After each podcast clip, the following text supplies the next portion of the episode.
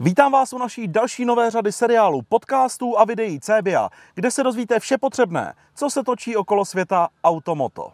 Ještě jednou vás vítám u tohoto dílu, který se bude věnovat tématu, jak si prověřit auto před koupí.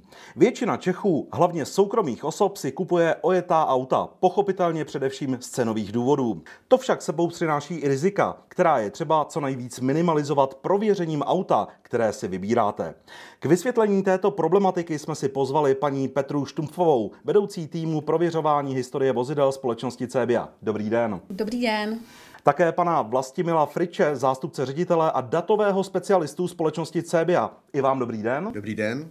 A v neposlední řadě pana Pavla Šustra ze společnosti Mamakár. Přeji dobrý den. Dobrý den, děkuji za pozvání. Když při koupi ojetého auta hrozí řada rizik, vyplatí se mi vůbec jeho pořízení? Je to rozumné řešení a není lepší koupit si rovnou auto nové? Tak určitě ne pro každého zákazníka, protože ne všichni mají peníze na nové auto. Tak pro určitou část populace samozřejmě je jediná možnost pořídit si to ojeté vozidlo. Ojeté auto je vždycky levnější. A řekněme si popravdě, ne každý, jak říkala Petra, ne každý má na to, aby si koupil nové bé em vé. A pokud máme mladýho kluka, který si chce koupit pěknýho bavoráka, tak se ho koupí desetiletýho. Uhum. Jak je to vlastně u těch nových aut, protože přeci jenom už jsme si říkali, že u toho nového auta většinou nebo drtivě většině klesá velice rychle jeho cena, hlavně z počátku. Je to trend všech značek nebo jenom některých vybraných? Já možná trošku vyvrátím mýtus. Ten propad té ceny byl zejména, řekněme, ty tři čtyři roky zpátky před covidovou dobou. Covidová doba nám přinesla takový fenomén, to znamená zrušení slev, který poskytoval prodejce nového vozidla, a díky právě té poskytnuté slevě toho při koupi toho nového vozidla dochází k tomu, že to ojeté je hnedka levnější o tu slevu. Tyhle slevy se zrušily od covidu a tím pádem nová auta jsou výrazně dražší. Ta cena ojetého auta klesá výrazně pomaleji, než klesala před těma třema rokama. Pořád ale určitě pro velkou část populace jsou dostupnější ty ojetiny a samozřejmě ty lidi vždycky vybírají auto, které zrovna potřebují. Takže pokud je to rodina, která potřebuje, má víc dětí a potřebuje větší auto a nemůže si pořídit nového Multivana nebo Véčko za skoro třeba dva miliony korun, tak určitě se určitě budou pátrat v těch ojetých autech. A tam už vlastně nastupuje ta obezřetnost a to, odkud auto kupuju, kde ho vybírám, co to auto má za sebou, kdo s ním jezdil. A tam už nastupuje řada těch otázek, které bychom tady asi dneska měli projít, jak se vlastně věnovat nákupu toho ojetého auta. Mm-hmm, možná jednoduchá otázka. Je podle vás velké riziko dneska pořídit si auto, aniž bych se ho takzvaně proklepl, abych si zjistil o něm historii a prostě ho koupil? Já si myslím, že dneska, když to srovnám třeba s dobou před deseti dvaceti lety, tak ta situace je výrazně jednodušší v tom pohledu, že žijeme v digitální době a spousta informací o tom autě lze zjistit na internetu, lze prověřit. Můžu už při prohlížení inzerátů doma z mobilu, z tabletu, z počítače zjistit spoustu věcí, aniž bych to auto vlastně věděl, viděla a musela jít do autobazaru. Ale možná já bych začala úplně tím, kde to ojeté auto vybírat. Protože už to začíná na inzertním portálu. Když chci si koupit ojeté auto, tak začnu tím, že ho někde musím vybrat. Pokud ho nekupuju od souseda nebo v rodině a to auto znám, tak jdu na inzertní portál. A tam už začíná to, co ty lidé vůbec nevědí, že existují dobré inzeráty, špatné inzeráty a dokonce falešné inzeráty, které se snaží jenom vylákat z těch lidí peníze a to auto vůbec neexistuje. Takže už tam vlastně nastává to, že ten člověk, pokud se vůbec neorientuje v oblasti těch ojetých aut a to auto kupuje jednou za deset let, tak vůbec netuší, že na něj vyskočí inzerát s autem, který e, třeba ani nikdy neexistovalo, e, pošle někam zálohu v dobré víře a přijde o ty peníze. Mm-hmm. My jsme samozřejmě už pro vás, milí posluchači a diváci, i natáčeli podcast, kde jsme se věnovali, jaké auto si vybrat a kde ho koupit. Tedy tento podcast si na CEBIA můžete pochopitelně pustit. Každopádně, pojďme teda k tomu prověřování aut, protože to je přeci jenom vaše jasná práce, kterou děláte již mnoho let. Prověřování aut, je to detektivní anebo datová práce? Jak se to děje, to prověření? Asi Detektivně, detektivně datová. Já bych řekl, že tady u kolegů třeba konkrétně je to víc jako datová a u nás jako v terénu, v těch bazarech a tohle je to hodně jako detektivní. My začínáme jako detektivové a pak až řešíme, že třeba zjistíme u té detektivní práce, zjistíme nějaké věci, které nás vlastně jako od toho odeženou, že to vlastně ani nedojdeme k tomu prověřování té cébie a rovnou se s tím zákazníkem rozloučíme, že to nechceme, jo? Když je nějaký, třeba řeknu, řezání v oblasti, kde je V I N jako výrobní číslo, tak my u nás jako na bazaru mm-hmm. takovýhle auta vůbec nechceme. A když je tam zásah u těchto těch věcí, takže u nás je to spíš asi detektivní a pak až datová, když jsme někde podobně třeba i s cenou s tím zákazníkem a u kolegů tady je to asi spíš ta datová jako sbírání těch informací, vyhodnocování těch informací, jestli sedí, nesedí, jak ta křivka probíhá a to. Mm-hmm. Popište mi, prosím, ještě pardon, zkuste mi popsat detektivní práce. Co si pod tím mohu představit? Na co vy se vlastně v autobazaru zaměřujete, abyste eliminovali nějaký problém u toho vozu? No, tak ono opravdu, jako když to také řeknete, tak je to úsměvný, rádoby v uvozovkách, detektivní, ale ono už u pozdravu s tím vlastně zákazníkem.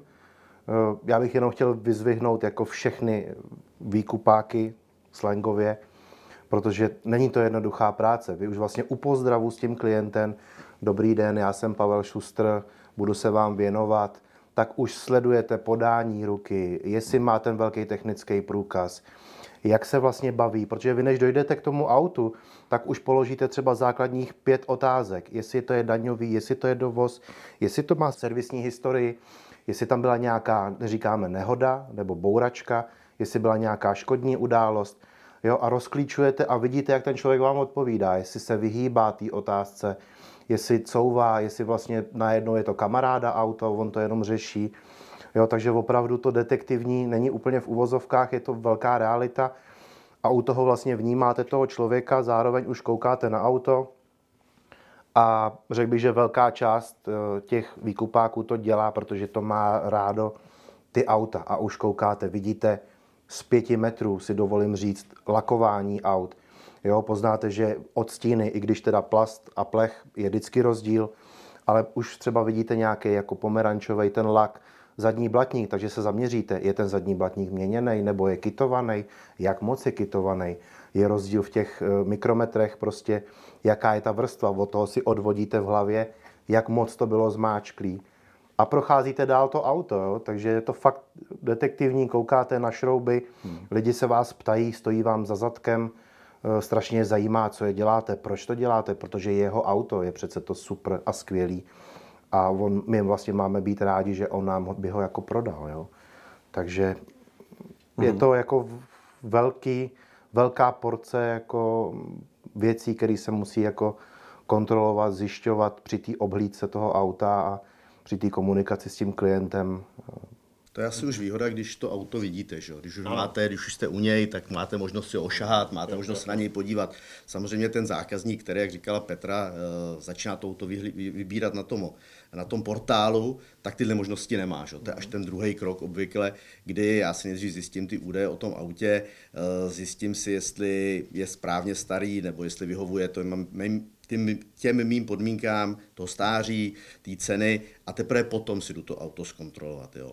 A my vždycky říkáme, že ty auta, které jsou e, jakoby individuálně dovezený, to znamená nebyly jako nově prodaný v, Česk- v České republice, asi p- určitě potvrdí i kolega z Mamakáru, e, tak ty auta mají větší rizikovost, ne jsou horší, ale těch dost, dostupné informace k tomu tolik není. A z naší historie nebo z našich zkušeností vždycky je to, že u aut, které jsou dovážené ze státu do státu, tak máte větší možnost jakoby tu historii v tom státě, kde bylo předtím, malinko zapomenout a vytvářet novou historii.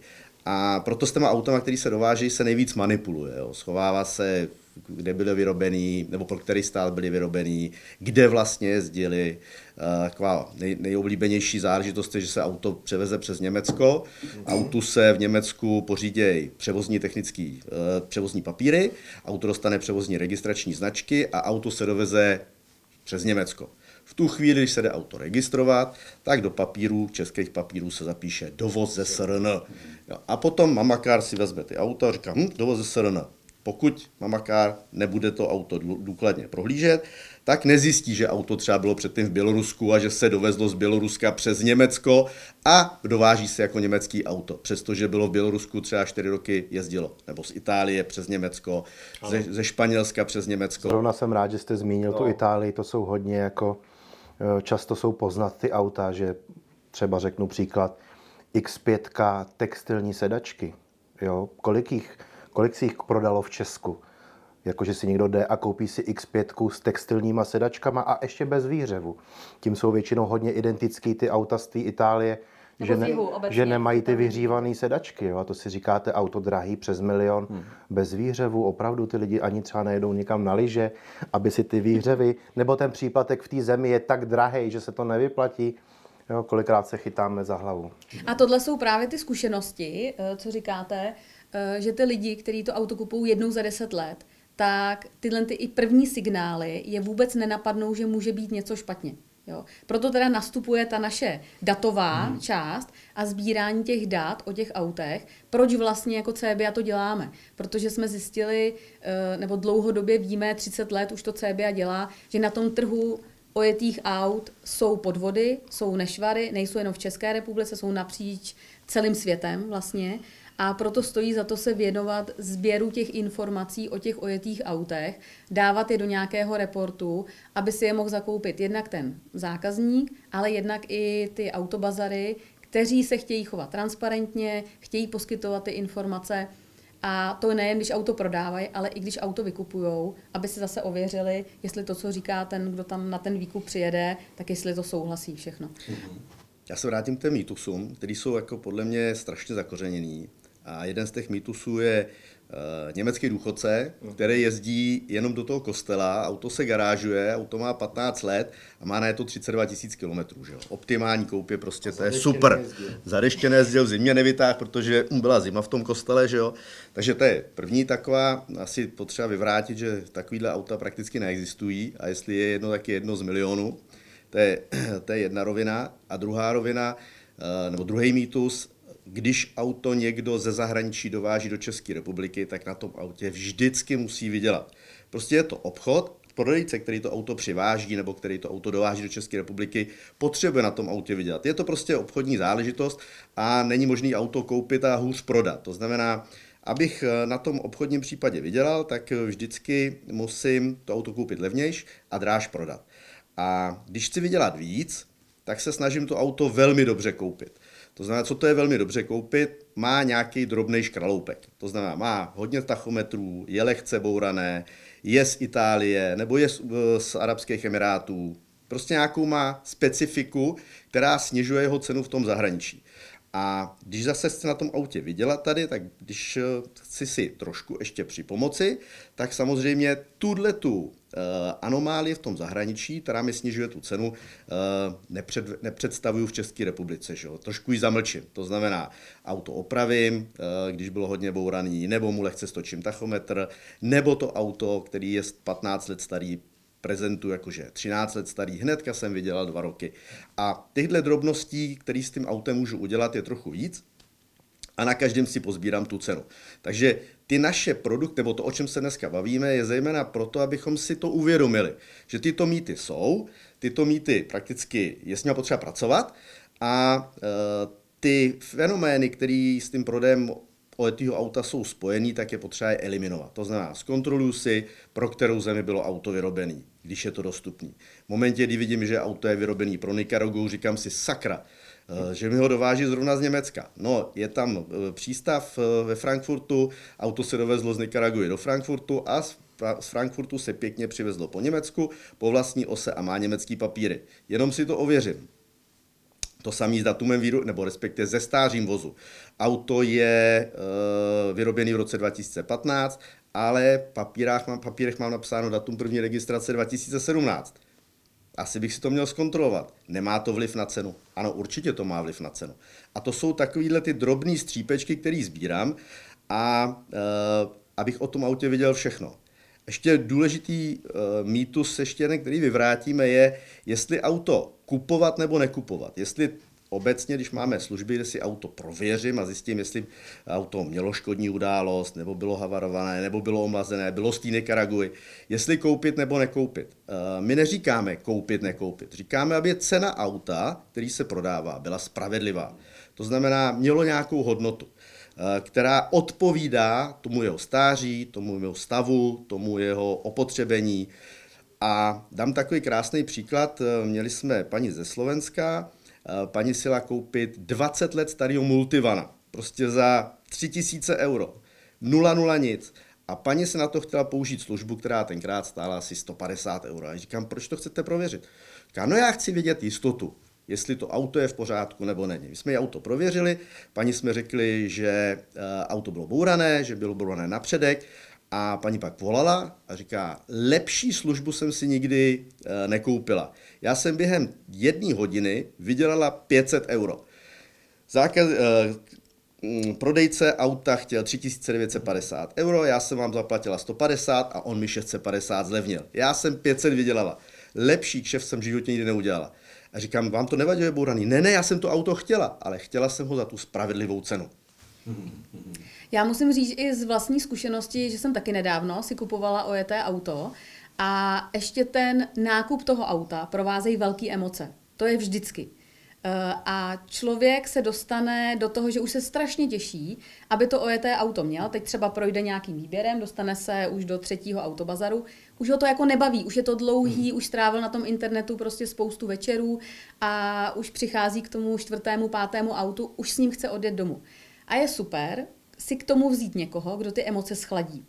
Protože vy nedokážete v podstatě, a potvrzují mi to spousta lidí jako z mýho okolí, pokud to auto nekupujete každý rok a už jste trošku jako nad tím dokážete racionálně přemýšlet, tak je dobrý si vzít nějakého technika, závislýho. Komu je vlastně úplně jedno, jestli vy si to auto koupíte nebo nekoupíte. On vám zhodnotí ten stav a já navážu tady na tu historku, že jsem si taky jela koupit ojeté auto, vzala jsem si sebou technika, zaplatila jsem mu několik tisíc korun za prověření toho technického stavu, ale on samozřejmě na místě mi řekl, to auto je takhle, takhle, takhle, až ho přivezeme, budeme muset udělat servis za tolik, za tolik, za tolik. Já jsem řekla, fajn, to mi nevadí, to uděláme a domluvili jsme se na místě, že snížíme cenu, tu nákupní cenu asi o dvacet tisíc, takže já jsem byla spokojená, mně se vlastně zaplatil ten technik a ještě jsem měla nějakých pár tisíc jako na ty další úpravy. Takže takhle si myslím, že ten člověk by se neměl bát, pokud to není jeho jako profesní doména, že se v těch autech pohybuje dnes a denně, tak se nebát vzít někoho na pomoc. Stejně tak jako když kupuju, prodávám byt, tak tam mám u toho makléře, protože já když si teď budu chtít jít koupit, já nevím, byt, barák, tak já taky se nevyznám v tom stavu statik, stavář, jestli tam je elektřina, vůbec jako netuším, co si mám zkontrolovat, pozemky, hodně, katastr. Hodně jo. Úsměvná situace, protože zrovna konkrétně tuhle věc teď řeším, takže úplně se vnitřně jako fakt chechtám, protože v pondělí jsem měl sraz jako s developerem ohledně koupy domu a prodeje bytu a strašně jsme se tam jako nasmáli, jak ta paní říkala, že jako má převést auto, jaký to byl strašný jako problém, jo? A já říkám, hele, plná moc, ověřená, první pošta, checkpoint prostě a ona, ježiš, já radši prodám pět baráků, než aby, jo, a já zase přesně naopak. Jo, jak říkáte, pozemky, ježiš, a ta střecha a takovýhle a tamhle to. Hmm. Takže úplně ale jako máte pravdu. Ty lidi jsou vlastně, když jako kupují to auto jednou za pět, za deset let, tak jsou vlastně i unavený z toho procesu. Vybrat auto do bazaru, kupní smlouva, teď ještě když si třeba berou leasing, že jo, vybrat společnost, leasingová smlouva, pojistka, povinný ručení, havarijní pojištění, přepis, jak to mám udělat, plná moc, nebo oba někam na úřad, na jaký úřad, do, do Ostravy, nebo v Praze to stačí. Takže ještě přidám, každý autobazar nabízí nějakou společnost, která pojišťuje jako hej, hejbací mechanické části toho vozu. Jo, to my taky máme takovou firmu, takže k tomu ještě mm-hmm. přibývá jako smlouvy, úvěr, ty pojištění a pojištění těch třeba mechanických částí, takže je toho jako dost na ty lidi. No. Mm. A ten proces je jako náročný a ten člověk v rámci toho, co všechno absolvuje, tak třeba podcení to, že si nedobře zkontroluje ten technický stav toho auta. Takže my se tady setkáváme v CEBI většinou s těmi smutnými příběhy, kdy se na nás potom obrací lidi, kdy nakoupili špatně. Takže známe ty situace. Nedávno jsme řešili paní, která si kupovala Škodu Fabii od jiné paní, která se tvářila, byla dokonce ta prodejkyně těhotná, vypadala jako velmi seriózně, ale nakonec se z toho vyklubal naprostý podvod, že falešná servisní knížka, kde byly razítka ze servisu, který ani neexistoval. Navíc ještě takový detail, ty razítka byly ze servisu, který měl byly tři sta kilometrů od místa bydliště té prodávající. Proč by někdo servisoval Fabii, Škodovku, kde servis je na každém rohu škodovácký, tři sta kilometrů od místa bydliště. Jo? Takže už to, falešná servisní knížka, auto stočený o sto dvacet tisíc, naprosto katastrofálním technickým stavu. Ale paní, protože byla těhotná, ta druhá paní byla samoživitelka s dětma, tak se dvě paní potkaly, vlastně si asi jako porozuměly, ta paní měla prodávající velmi dobře udělanou historku, ta druhá paní jí uvěřila všechno, koupila tohle auto, skončila samozřejmě v servisu, s tím, že to auto se skoro rozsypalo technicky a teď jí čeká jako investice do těch oprav a na to nemá peníze. Jo, takže to jsme i řešili přes právníky, uh, i jsme se pokoušeli to medializovat přes televizi, že takovéhle případy se dějí. A na začátku šlo tomu zabránit, kdyby ta paní na začátku investovala klidně tři až pět tisíc korun do technika, který by se tam sníl podívat a zachránil by tu situaci. Hmm. Zjistila by i tyhle okolnosti, kdyby to prověřila přes vás, přes sebe? Určitě, určitě, protože samozřejmě ona nás potom vyhledala, až když měla problém s tím autem, tak samozřejmě u nás se ukázalo, že tachometr je stočený, prověřili jsme původ toho auta a zjistili jsme, že spoustu věcí tam vlastně nesedí v té historce. Ono pak, když se do toho člověk ponoří, jako víc, že máte nějaký styčný bod, kde si řeknete, aha, tady něco nesedí trošičku, a opravdu se do toho detektivní práce, ponoříte se do toho víc, tak začnou vyplývat ty věci, protože standardně jedete servisní knížku, jo, dobrý, kouká ten třeba z toho výkupu, kouká na barvu propisky, jestli to je stejný písmo, jestli to L-ko vypadá stejně, jo, a to už tak má naučený, že mu třeba trkne nějaký rozdíl do očí.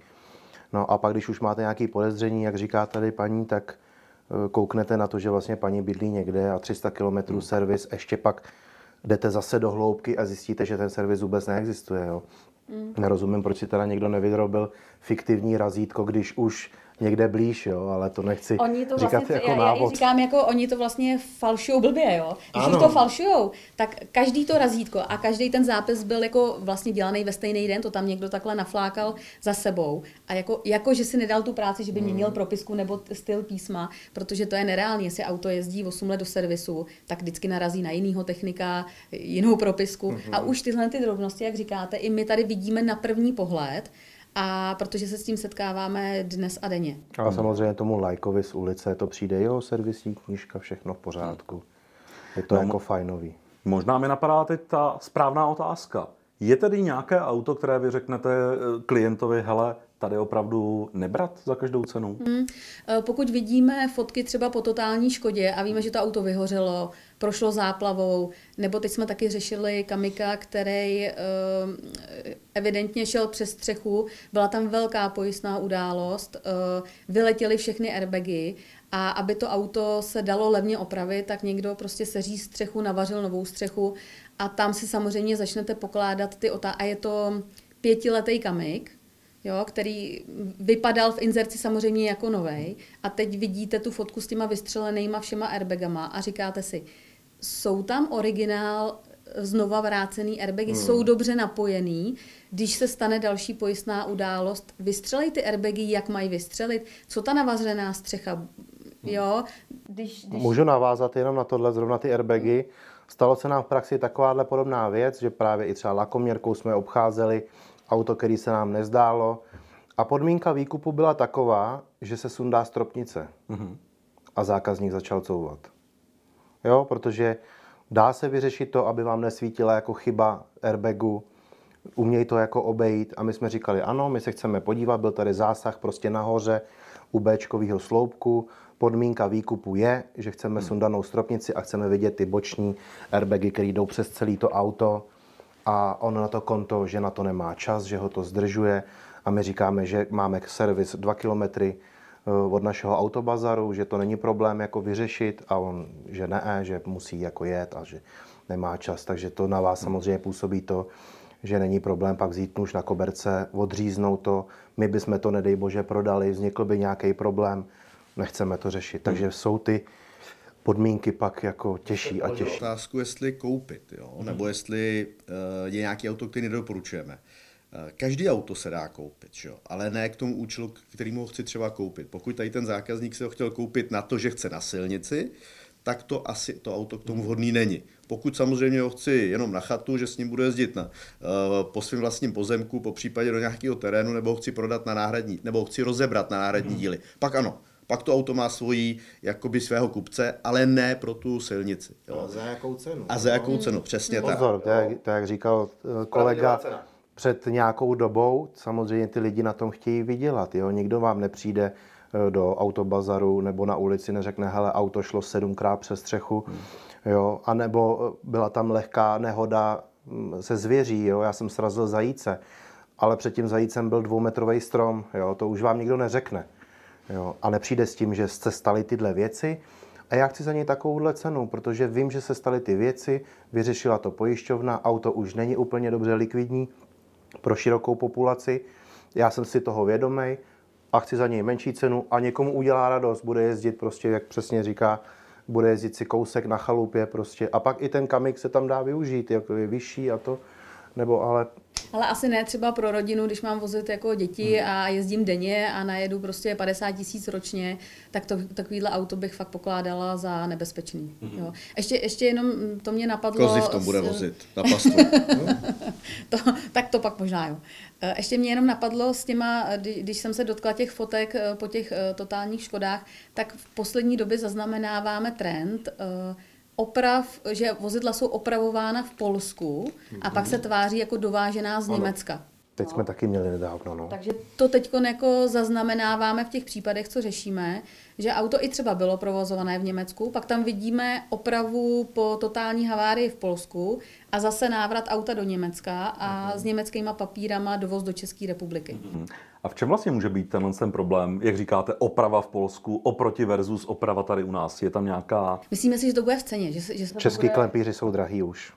Mají dost práce skrz třeba i dealerství, který oslovují i soukromí třeba šikovný klempíře a klempíři, podle mě, který chtěli být namočený, jak jsme se bavili i těch třeba deset let zpátky, v nějakých neúplně hezkých věcech, tak dneska před těma deseti lety to byly dvacet třicet letý chlapy, dneska jsou to třeba čtyřicátníci, padesátníci s rodinama a už nechtějí řešit auto, prostě převařovat ho, řešit problémy, potažmo nějaké trestní stíhání atd. atd.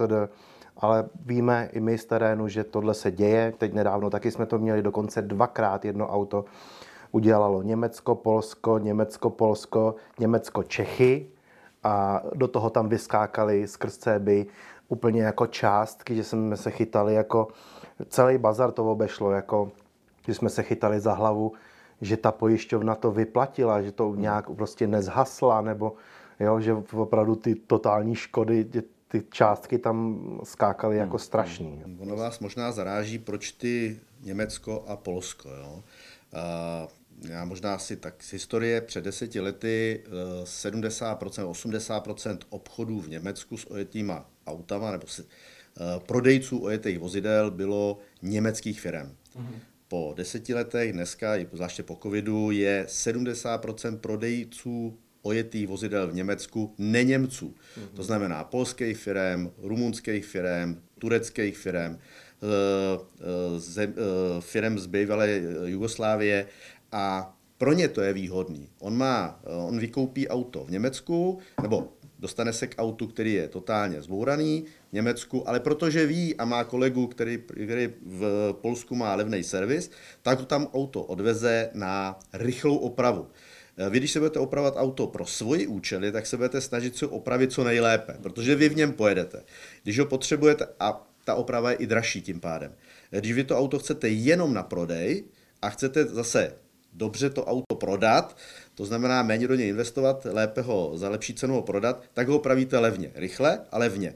A pak ta oprava není až úplně v souladu s těma standardama toho výrobce. Takže on má ten, ten servis nebo ten, tu prodejnu v tom Německu, je to polský občan, nebo polský, bývalý polský subjekt, on už má firmu v Německu, odveze si auto do Polska, tam ho levně opravěj, zase ho přiveze zpátky a jako německé auto ho prodává. Samozřejmě pořád máme ten mýtus, že německá auta jsou dobrá, jsou lepší než všechny ostatní, ale neuvědomujeme si, neuvědomujeme si tu změnu, tu společenskou změnu, která v tom Německu taky nastává. Jo? Ale samozřejmě ta změna prochází všude a určitě takto opravené auto v Itálii nebo v Německu bude trošku lepší než v Itálii. Jo? A já, já ještě možná jenom doplním k tomu, že lidi slyší na dovážená auta z Německa. Pořád je to ten status, že to auto z Německa je lepší než odkudkoliv z jiné země. A ještě se vrátím k té inzerci, že se setkáváme s tím, že pokud je to falešný inzerát, tak většinou začíná tím, že jsem doktor a nebo jsem zubář, buď je tam obecně doktor nebo už konkrétní jako profese doktorská, a získal jsem někde práci a potřebuji rychle prodat svoje auto. Mhm. Takže vlastně lákají lidi na ten status společenský a to my, jak už čteme v tom inzerátu, tak říkáme další falešný inzerát, už je to tady zase. Jo. A tím my vnímáme, jak lidi se nechávají rádi jakoby ovlivnit tím, tou informací, tou nepravdivou. Jo? Když si vezmete inzeráty, které v České republice dneska jsou a kde se uvádí vlastně původ toho auta, jestli to auto je český, německý nebo jakýkoliv jiný, tak tam nenajdete inzerát typu auto je z Běloruska, auto je z, Evro- z Arabských Emirátů nebo z Ruska. A v drtivé většině, pokud to auto je z těchto zemí, tak se prezentuje jako, že buď je český, anebo je německý. Protože to auto má vyšší hodnotu. No. No tím pádem, ale z jakého zdroje tedy je dobré vlastně nakupovat ty, ty vozidla?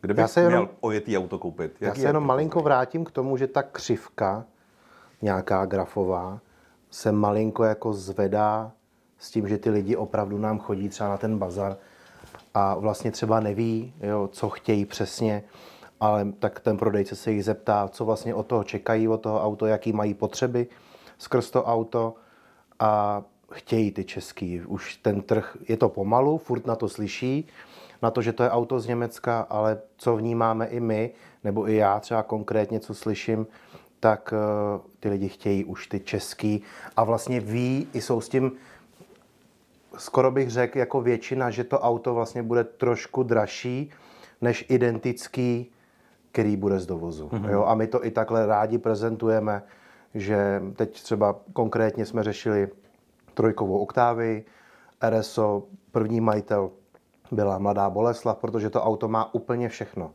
Úplně všechno.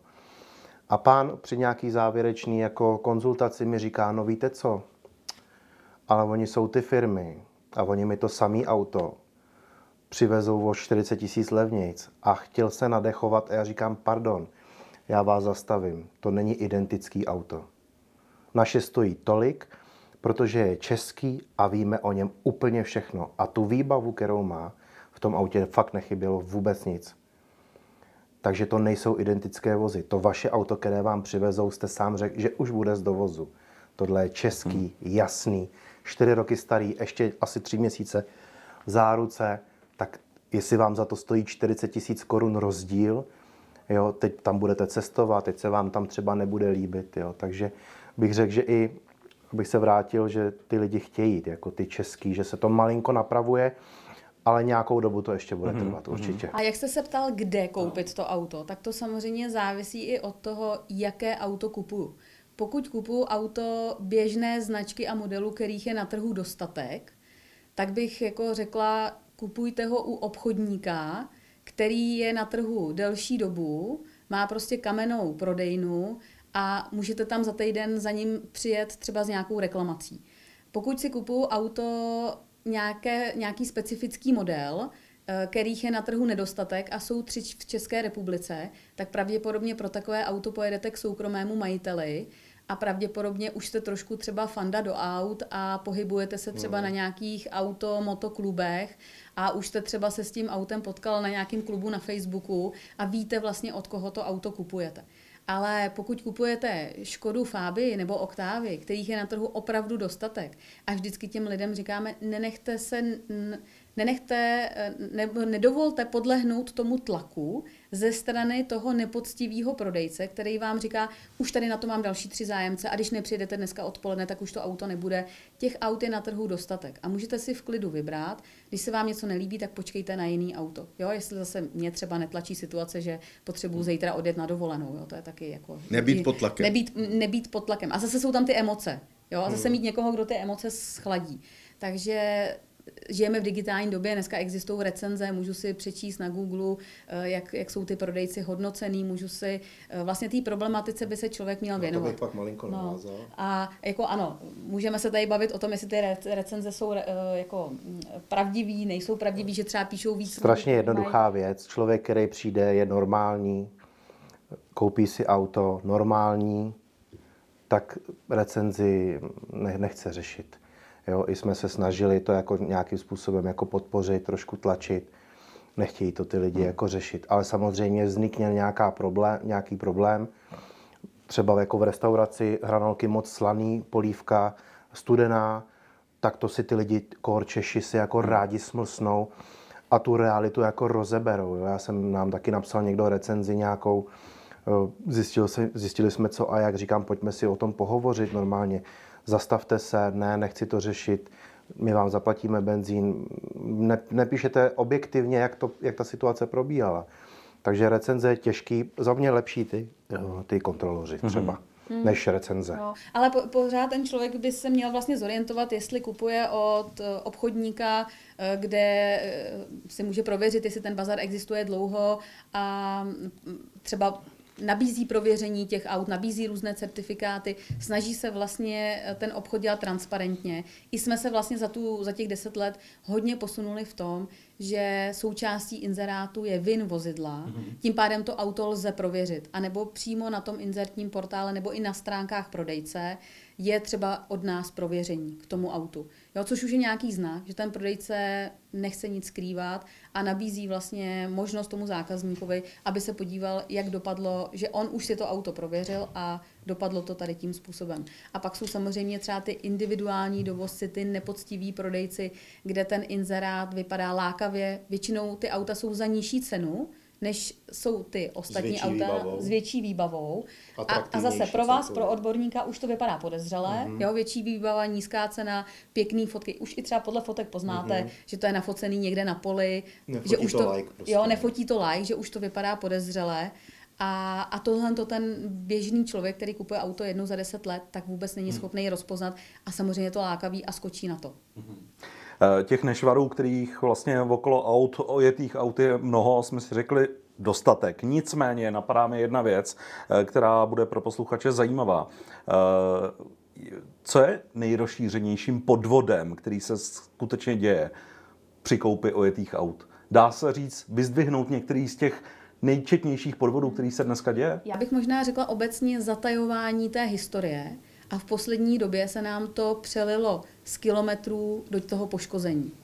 Jo? Vlastně ta netransparentnost toho, že e, při tom e, prodeji toho vozidla není, e, nebo těmi nepoctivými, samozřejmě ty poctiví už, už to dokládají, že není zmiňovaná ta historie z hlediska těch bývalých škod a jejich oprav. Možná asi shrneme, my jsme jak jako uh, přebíhali od uh, tématu k tématu. Uh, vlastně co na tom autě by si ten člověk měl zkontrolovat. Jo? Podle, uh, my vždycky říkáme, začněte od toho začátku. To znamená, kdy auto bylo vyrobeno a pro kterou zemi bylo vyrobeno. To je vlastně taková první indicie, kde bych asi měl pátrat potom. Jo? To znamená, když je auto vyrobeno, jak jsme se bavili, pro Nikaragu, je to asi něco zvláštního. Potom, když teda mám datum výroby, tak bych si ten datum výroby měl srovnat s tím datumem nebo porovnat s datumem první registrace.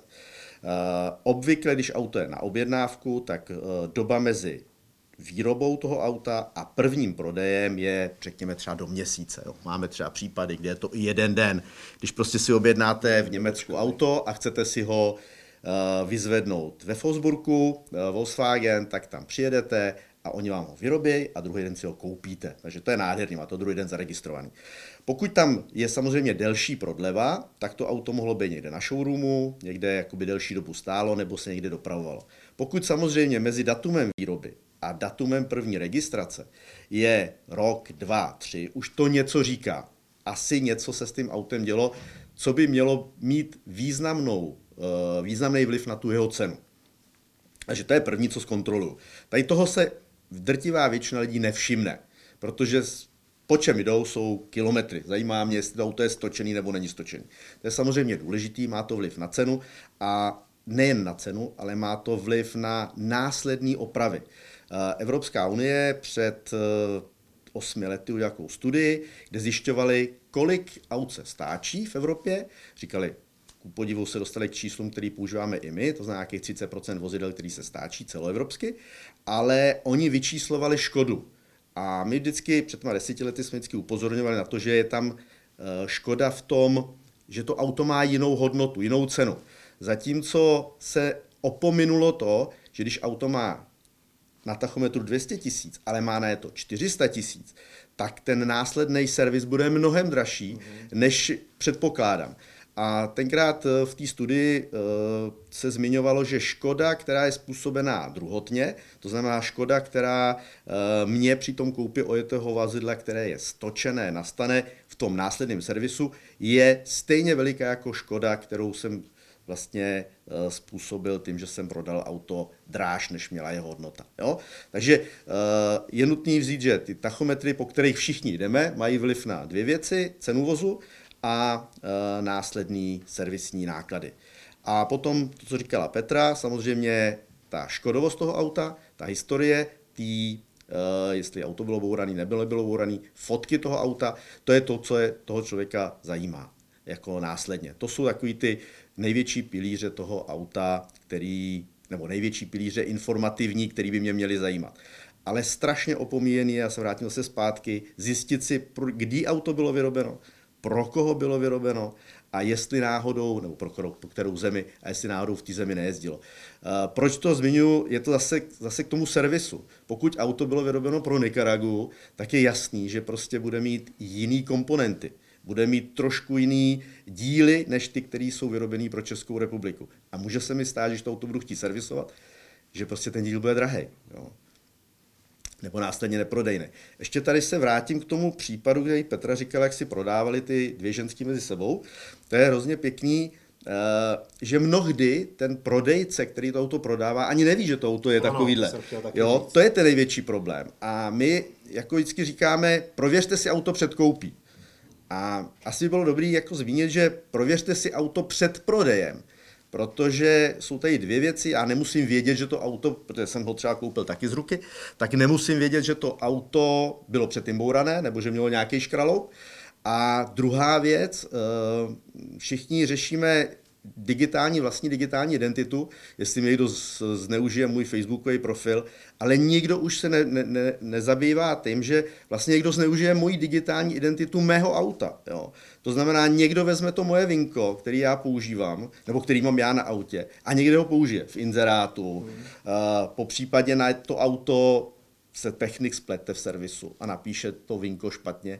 A to ta informace z toho servisu mi probublá těma digitálníma zdrojema, těma digitálním, tím digitálním světě až do toho reportu a ten zákazník, který se auto ode mě chce koupit, tak zjistí, ale to auto bylo servisové, nebo ty to prodával v Německu na internetu, no to je nějaký divný. A už vlastně mi znehodnotí to moje auto. Jo. Hmm. Takže určitě, kdybych chtěl prodávat auto, nebo doporučujeme lidem, když chtějí prodávat auto, tak ať si ho prověřej. Ať vědí, co ten zákazník, který si bude kupovat ode mě to auto, si může zjistit.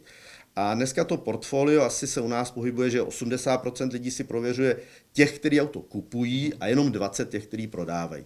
Jo, ty, kteří prodávají, to jsou obvykle ty, ty bazary, jako jste vy, nebo ty, ty prodejci těch aut, který chtějí vědět při tom výkupu toho auta, protože ho následně budou prodávat. Ale mezi občanem a občanem, kteří si prodávají auto, myslím si, že málo kdo si zjišťuje tu identitu toho svého auta a zejména to, jestli nebyla ta digitální stopa toho mého auta nějakým způsobem, nebo digitální identita, zneužita. Jo. A to je významný, jako významná chvíle, nebo významný moment pro tu hodnotu toho auta. A to si vůbec nikdo neuvědomuje dneska. Jo.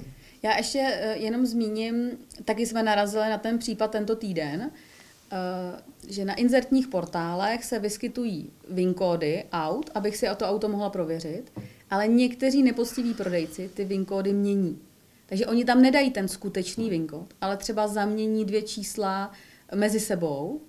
A takhle jsme zase zjistili uh, uh, jeden podvod s tím, aby se to nám, auto nedalo, pro, aby se nedalo pro, prověřit, prověřit. Aby se nedalo prověřit. Takže se nám ozval zákazník, že to vinko na našich stránkách nelze prověřit, že hlásí, že je falešné, jo? Nebo že prostě nemá správný formát. Tak my jsme zjistili, že byly prohozený dvě, dvě čísla a najednou už se tam pěkně objevila totálka a další jako neplechy v historii toho auta. Takže je to složité, je to fakt složité a my se snažíme budovat systém, který pomůže těm prodejcům i těm zákazníkům, ale ty nepoctiví prodejci se samozřejmě pořád snaží to obcházet a zase vymýšlet nový podvody a nový triky. Abych takže, více viděla. Ano, ano. takže, takže člověk prostě musí být obezřetný a měli bychom si přiznat, že pokud to nejste vy, že děláte, v, v, nebo, nebo třeba my, co se pohybujeme v těch datech o vozidlech jako skoro celý svůj profesní život, tak prostě té problematice nerozumím a vemu si někoho na pomoc. A ještě asi je důležité si uvědomit, že ta postcovidová doba, nebo ten covid nám přinese ještě jednu změnu obrovskou při tom prodeji auta. A to je ta digitalizace. To auto se dneska kupuje z obýváku, jo? Protože než půjdu k vám, uh-huh. tak už chci být jako... Už chci mít předvybráno. Pravda. To znamená, chci vědět, že tam máte ty čtyři oktávky uh-huh. a jedna je modrá, jedna je červená a dvě jsou zelený a já si chci vybrat tu zelenou. Jo? Uh-huh. Takže už tam jdu s tím, že mám předvybráno. A v tu chvíli, když si chci předvybírat a doma to řeším s manželkou, v pohodě nemusím nikam jezdit, ušetřím e, čas a můžu zkontrolovat daleko větší portfolio vozidel nebo větší množství vozidel, tak bych si měl, jakoby, nebo ten zákazník se snaží to předvybírat i tu informaci. A díky tomu, že mnozí prodejci to dávají to vinko na, tu, na ten inzerát, tak si můžu už jakoby anonymně, respektive drtivá většina těch lidí, když předvybírá, chce být anonymní. Nechtějí volat do toho hmm. uh, bazaru a, a ptát se, dejte mi to vinko, pošlete mi to, pošlete mi to, to vinko nebo ten techničák. Čo? A uh, takže on si to chce anonymně v klidu z domova vybrat, proto říkáme vždycky těm prodejcům, ať tam dávají to vinko, protože mají větší šanci, že to auto se prodá, když jsou transparentní. A protože ta transparentnost prodeje je dneska asi ta nejdůležitější. A když už teda vyberou a vinko to třeba nemá, tak si tam zavolají a řeknou, dejte mi vinko, já si to chci ještě prověřit. A v tu chvíli používají ty digitální nástroje, které dneska na trhu jsou. A to je ta změna, ke který došlo, jo? Která, tý veliký. Samozřejmě dneska už můžou podle mě zavolat i do Mamakáru, oni to tady zřídějí online, že určitě mm. e, nemusí tam ani jít, řeknu, mně se to vaše auto líbí, tak já ho chci koupit, že jo, přivezte mi ho, já si ho zkontroluju vás, jo? Nebo nemusí, abych nemusel k vám jezdit. Ale e, že ty digitální služby jsou a vždycky to začíná většinou z domova, jo, těch lidí, kteří jedou do bazaru poprvně, aby si vybrali to auto, je menší procento než těch, který si vybírají z domova, jo. To třeba možná na první dobrou se jenom jedou podívat, jedou po cestě z chalupy, my jsme tak hezky u silnice, tak jedou po cestě z chalupy, že vlastně budou asi auto kupovat, třeba někdy okolo Vánoc, že si udělají radost, takže se vlastně jdou podívat tak nějak, co vlastně je na trhu jako za možnosti a pak stejně přesně doma už konkretizují víc, vybírají a, a řeší a prověrky a takovýhle věci. No. A nebo samozřejmě někdo to auto vybírá podle nějaký specifický mm, potřeby. Já nevím, aby se tam vešel pes do, do kufru, aby tam dal dvojkočárek na dvojčata, jo. Takže pak ty lidi... Máme třeba, zákazníky s metrem. Jo, přijdou s metrem, anebo přijdou i, protože mají malou garáž a potřebují, aby ten kombík se do té garáže vešel, jo. Citygo, dvě sedačky, taky jsme zkoušeli dětský. No. Pán strašně ostýchavej. Dobrý den, mohl bych si jenom tam zkusit jako dát jako dvě ty sedačky, takový ty, ty, ty malý. A my, no, jasně, přijďte, no. Jo, aha, úplně zaskočený, jako, jo, přijďte, zkuste, uvidíte, no. Takže potom třeba ty lidi jedou do toho bazaru už jako na, na, na tu první návštěvu, protože mají nějaký specifický požadavek a potřebují vlastně si to auto změřit, zjistit, jestli se tam vejde něco, co potřebují. Takže ty požadavky těch lidí a to je tak velká škála různých lidí, různých požadavků, požadavků na cenu, na auto, velikost. Jezdím denně, jezdím jednou za týden, jednou za půl roku, vozím babičku, který se špatně nastupuje, potřebuju vyšší auto. Ten člověk by se nejdřív měl dát dohromady, že jo, ty potřeby, co potřebuje a za kolik a pak, pak dál řešit ty věci. Je to fakt jako složitý, ten nákup toho etýho auta. Ale nemusí to dopadnout špatně, když ten člověk dbá na to, aby omezil všechna ta rizika. Ono i to vlastně v tom výpise toho digitálního prověření máte třeba i tu seznam té výbavy toho vozidla. Že?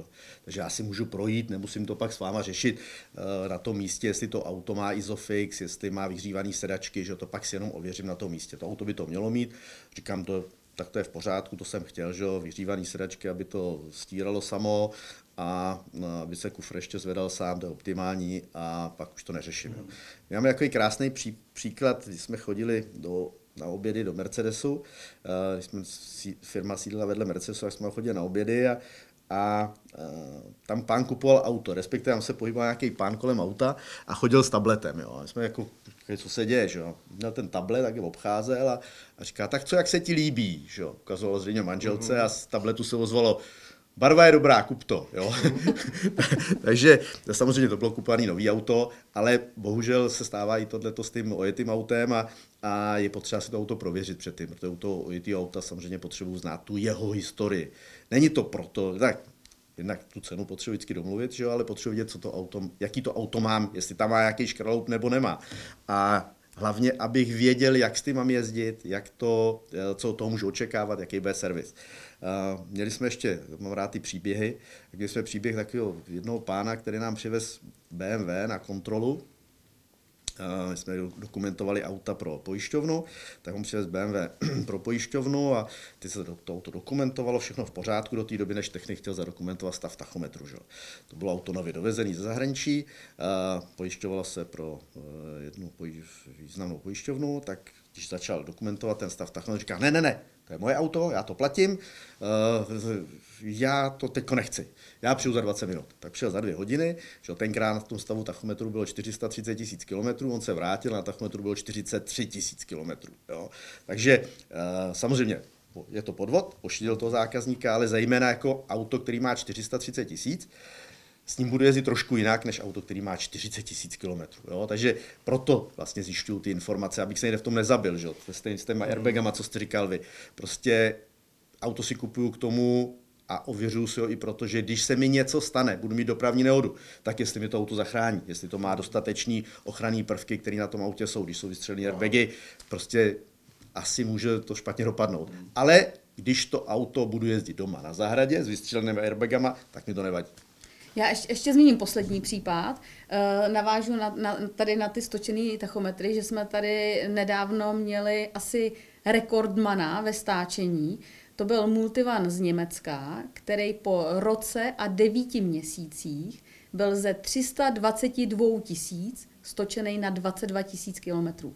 Takže člověk, který ho kupoval v České republice a to auto nebylo ani dva roky starý, tak vůbec neměl pochyb, že auto, který má na tachometru dvacet dva tisíc, tak si řekl super, dobrá koupě Multivana. Do toho jdu. Do toho jdu. A my jsme, když jsme to u nás prověřili, vyjeli jsme si graf, pak jsme to teda ještě speciálně prověřovali i přes servis V V, aby, protože nás to všechny zarazilo, tak skutečně těch tři sta dvacet dva tisíc tam bylo najeto a bylo to doložený pravidelným servisem v Německu. Takže i takovýhle extrémy se dějou a je prostě potřeba prověřovat. Děkujeme také všem divákům a posluchačům za sledování dnešního dílu. Do této řady se nám toho už skutečně více nevejde, ale nezoufejte. I příště se budeme věnovat problematice prověřování aut před jeho koupí. Nezapomeňte také náš podcast nasdílet mezi vaše blízké a známé.